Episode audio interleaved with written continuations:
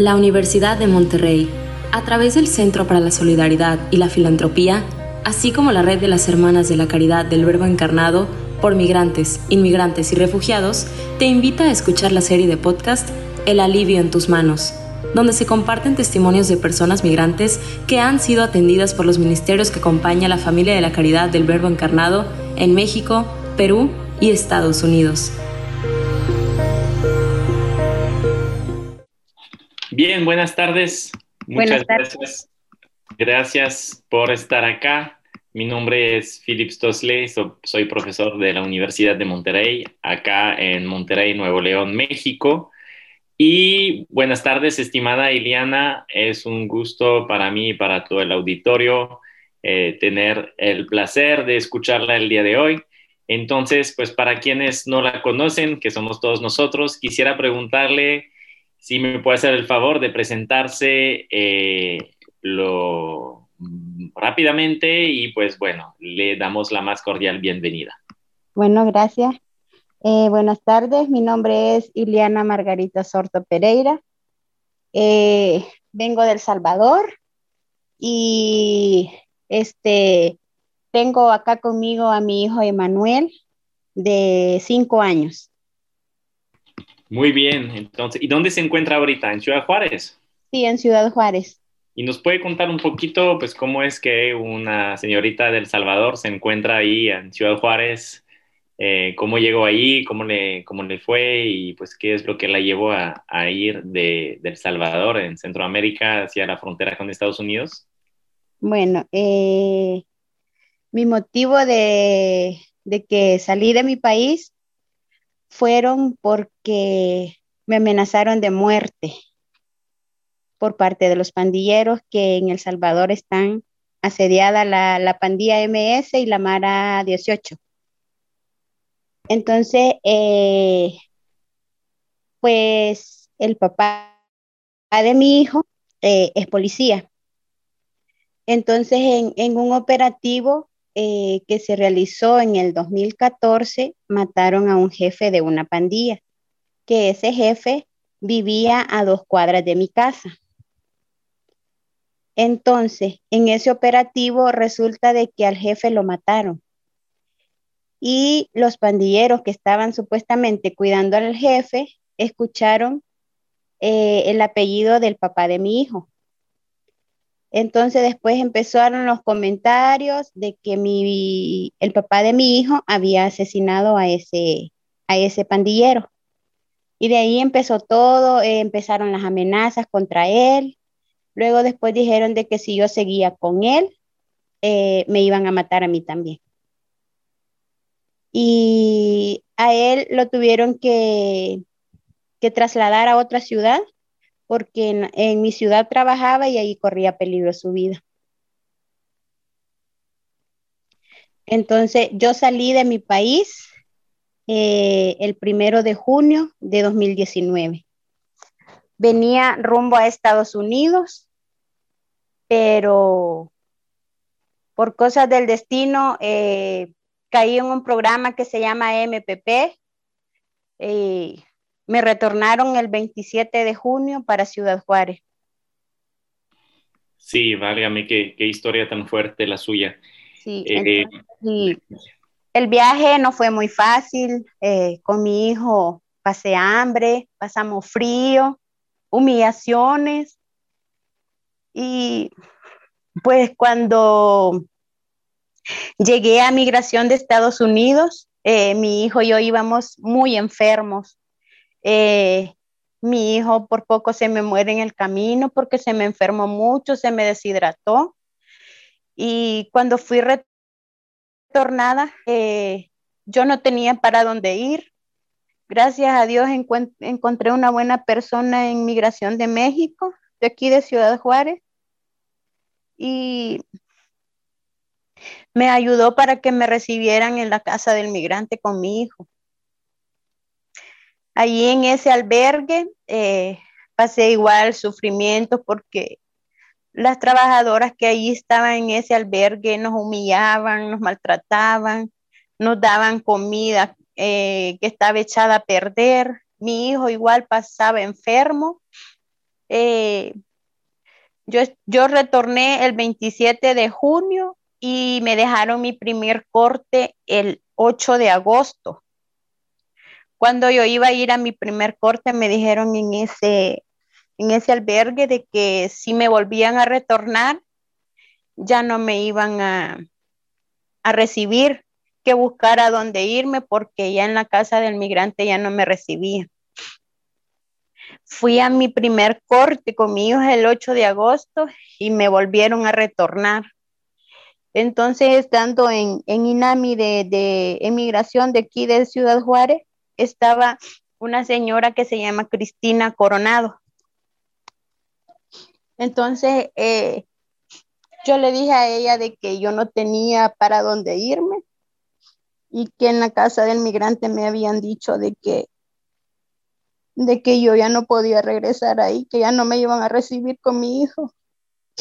Y pues ella llamó por teléfono a la a la trabajadora social y le pidió de favor, le suplicó que si me podía recibir, entonces ella le dio que sí.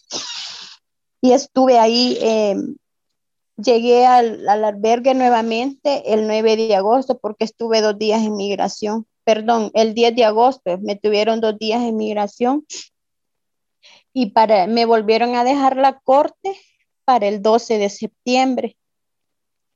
Eh, ya después de esa corte, ya me dijeron que la primera vez sí me lo habían permitido volver a ingresar al, albergue, pero que ya esta segunda vez ya no me iban a permitir. Que me habían dejado entrar por influencia de Cristina Coronado. Entonces fui a mi segunda corte el 12 de septiembre. Eh, igual paso con el juez. Eh, me piden las pruebas de, mi caso, entonces y me entregan, eh, me entregan los papeles de asilo y como yo en el albergue yo no tenía asesoría de nada y como ellos no nos permitían hablar con otras personas, eh, llevé mis pruebas porque en la cocina estaba una muchacha que sí nos ayudaba, nos apoyaba, incluso tenía problemas con, con la con la trabajadora social porque ella era bien buena gente con nosotros y me ayudó a, a, sacar mis pruebas, me las imprimieron y mi problema fue que mis pruebas las llevé en español y una voluntaria de, de aquí de, de, Ciudad Juárez me ayudó a llenar mis papeles de asilo y ella como sabe inglés me ayudó a llenarlos, pero mis pruebas las llevé en español. Entonces, en esa segunda corte yo la llevé y me dijo el señor juez que necesitaba las pruebas en inglés. Entonces, por medio de Cristina, me ayudó una abogada a traducir mis papeles en inglés y lo llevé a mi tercer corte que me la dejaron para el 14 de noviembre. En esa corte pasé con el juez, entonces y dijo de que en esa corte no iba a recibir ningún papel, aunque tuviéramos las pruebas necesarias, no iban a recibir ningún, ningún documento, sino que hasta mi última corte, que ya era corte final, que me la dejaron para el 19 de marzo del 2020. Eh, ya en, en, la corte de noviembre volví a llegar a, a Migración de México, de aquí de Ciudad Juárez, y estaba Cristina y, me dijo de que sí me quería venir para acá a la casa de Anapre, en el albergue que es donde estoy ahorita. Y yo le dije que sí. Entonces, y, el 19 de marzo fui a mi última corte. En esa corte solo yo andaba y cuando entré al salón donde eh, nos toman las huellas, los documentos y todo, un oficial me dijo, bueno, ¿y solo usted vino? Me dijo, sí, le dije yo, qué raro, me dijo. Así que en la corte solo estaba mi hijo y yo. Y antes de entrar, me, comentó una oficial que estaba ahí porque cuando me, me en solo la entrada me, me evaluaron, me, me, tomaron la temperatura y todo porque ya empezaba lo de la pandemia. Entonces, y, y eh, cuando estaba en, eh, que iba a entrar a la corte, me dijo un oficial que si mi hijo y yo andábamos enfermos porque andábamos cubreboca. Y yo le dije que no. Entonces quíteselo, me dijo, porque si, si la ve el señor juez con, con el cubreboca, va a pensar que usted anda al virus, me dijo, y, y le va a suspender la corte, me dijo. Vine yo y me lo quité. Ya estando en la corte,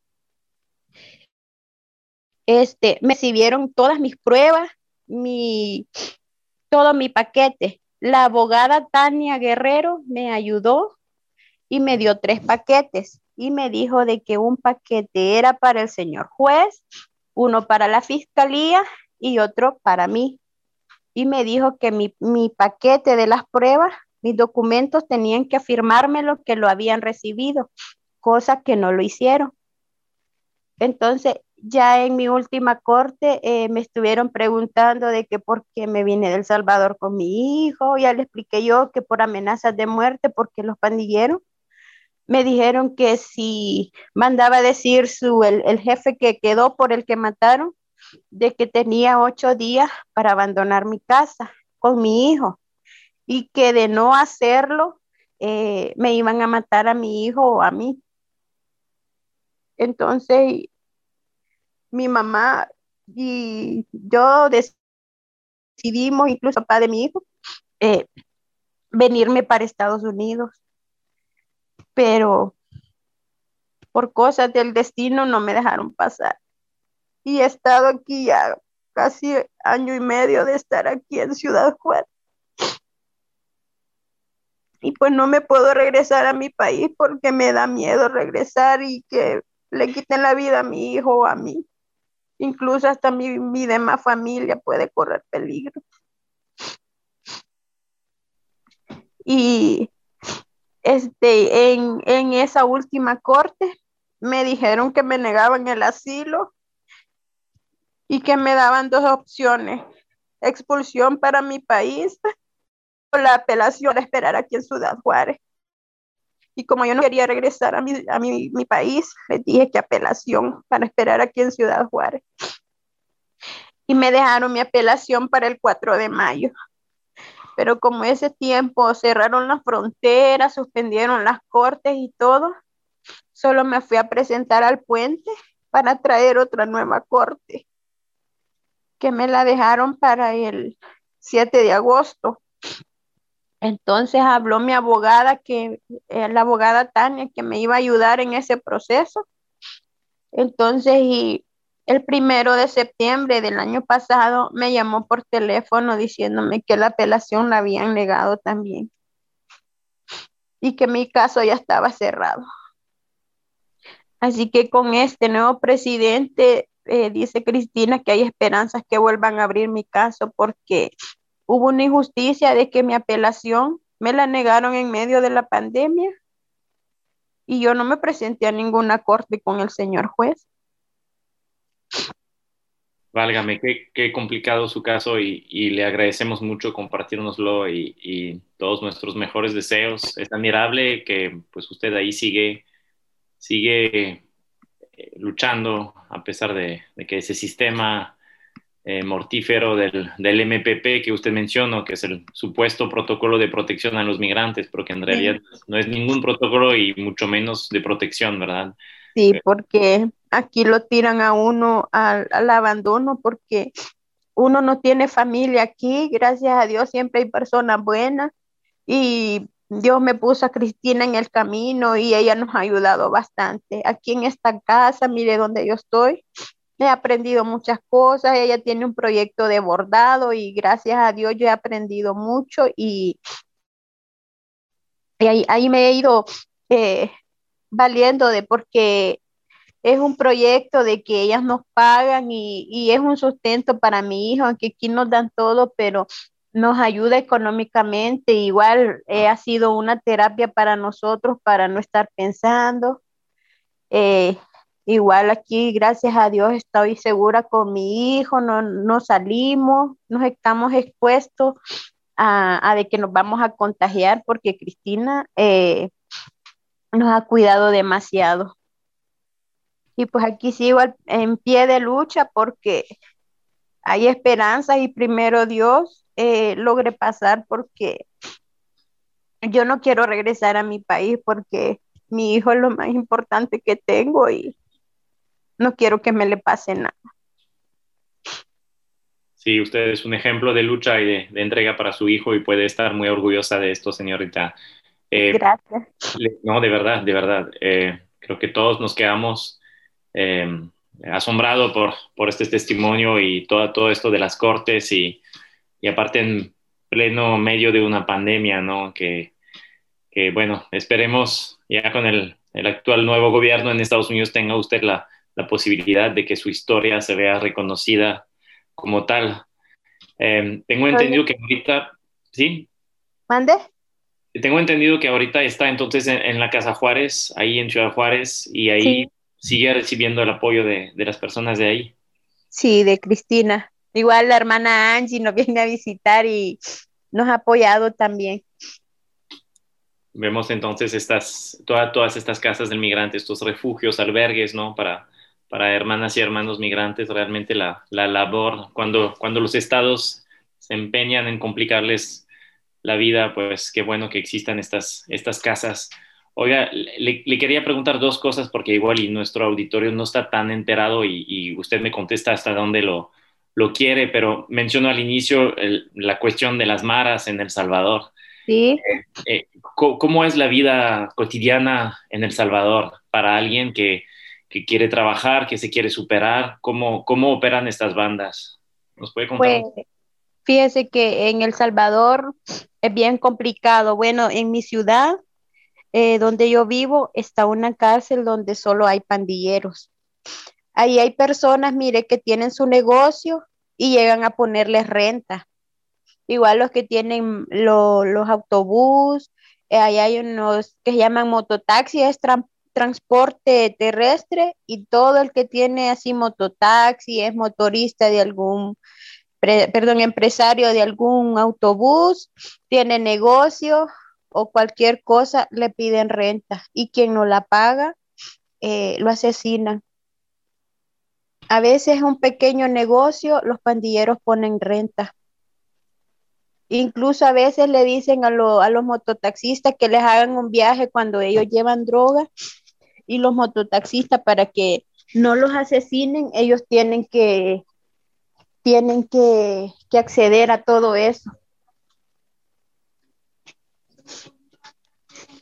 Lo que nos dice es que en, la más cotidiana acción de la vida diaria están en todas partes estas pandillas, entonces, ¿no? Es difícil emprender un negocio, superarse en estas condiciones, caray. Sí, porque fíjese que yo después de que, me dijeron de que si yo seguía con el papá de mi hijo, eh, me iban a asesinar, porque la pandilla contraria, que es la Mara 18, porque en mi, en mi ciudad eh, está sedada por los pandilleros eh, MS-13, Mara Salvatrucha.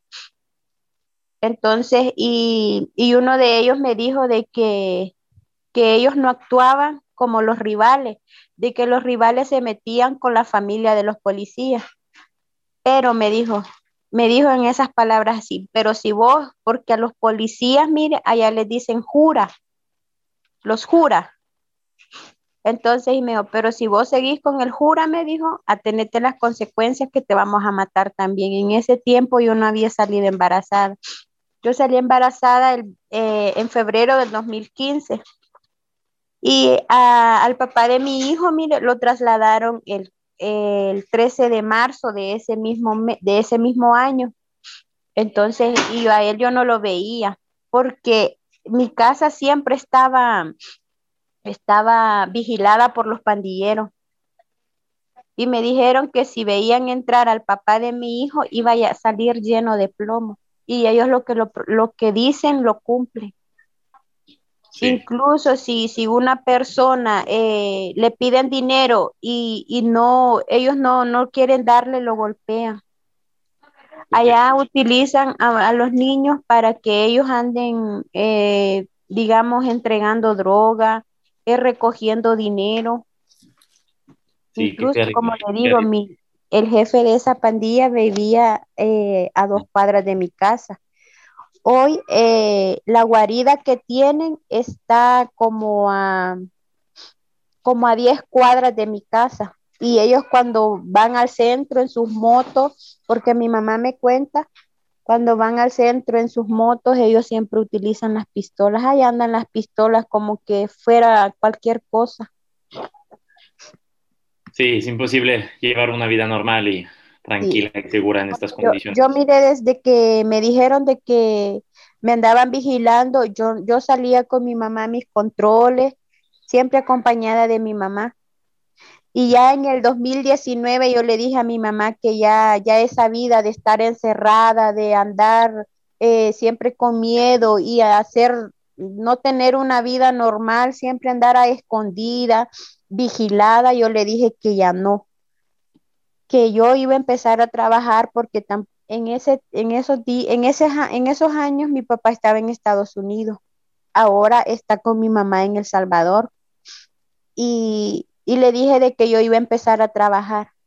No trabajé ningún, ni un mes y empezaron de nuevo a vigilarme y a amenazarme. Llegaron a mi casa y me dijeron de que yo tenía que salir de mi casa, si no me iban a matar a mi hijo o a mí. Crónica de un Estado fallido y de un, Estado que no está funcionando y, lamentamos mucho que ahí en su país, en su ciudad y en muchas partes no se puedan mantener la, seguridad de, especialmente las personas más vulnerables, pues los niños que, ¿qué culpa tienen las niñas, los niños. Pues les, les agradece, sí, dígame. Incluso en mi tercer corte me dieron un mapa que, que mi país, El Salvador, era país seguro. Sí, esa ya es es muy relativo y es, ya sabemos que fue de la administración de Donald Trump, ¿no? Que Guatemala, El Salvador, supuestamente para que ellos no tuvieran que enfrentar su responsabilidad en, histórica y presente en, en la desorganización que tiene la región, ¿no? Ajá. De verdad que eh, su historia es muy impactante, le agradecemos mucho. Yo quisiera como última pregunta preguntarle, estimada Eliana, eh, para toda la gente que no estaba tan familiar o que no está tan familiarizada con, con, la situación suya y de tantas personas en situación de migración, ¿tendría usted algún mensaje que quisiera transmitir para toda la gente que nos puede estar escuchando? Eh, pues eh, con esto de la inmigración, eh, que uno, cuando uno emigra de su país hacia Estados Unidos, no es a, delinquir, no es a nada malo, sino que uno, bueno, como mi persona, por la vida de mi hijo, yo, yo viajé para Estados Unidos, eh, otra para darle un mejor futuro, para que él no ande a escondidas, eh, con miedo a que me le vayan a hacer algo. Y, y pues esto de la inmigración no es nada fácil, el camino es difícil, gracias a Dios. Eh, a, mí, a mi hijo y a mí solo pasamos enfermedades, hambre y frío y gracias a Dios no, no, nos maltrataron. Eh, no nos pasó nada como a muchos que los secuestran, tantas, tantas noticias de que niños muriendo ahogados y pues seguir en la lucha y este seguir luchando cada día y, siempre con la frente muy en alto y siempre estar de la mano de Dios. Muchas gracias. Así es, con esta esperanza y esta fe, no dudo que algún día a usted le va a ir eh, de lo mejor y otra vez todo mi respeto y admiración por, por la lucha que está haciendo para que su hijo tenga una mejor vida. Eh, muchas gracias por sus comentarios. Creo que después de escucharla sabemos que queda muy claro que cualquiera de nosotros, si estuviéramos en estas circunstancias, haríamos lo mismo, ¿no? Hay, hay mucha gente, o a veces un poquito de de insensibilidad y mucha criminalización de las personas migrantes, pero realmente escuchamos su historia y nos damos cuenta que pues está haciendo lo que cualquier ser humano hubiera hecho. Muchísimas gracias, Iliana. Ah, sí, porque no ha sido, ha sido muy difícil porque uno está con gente que no conoce, no estar con la familia, pues, pero gracias a Dios hemos estado seguros con mi hijo y seguimos luchando. Es lo más importante. Muchísimas gracias. Hasta luego. Estamos en contacto. Gracias. Cuídense. Igualmente, hasta luego. Radio UDEM, apoyando a las personas migrantes.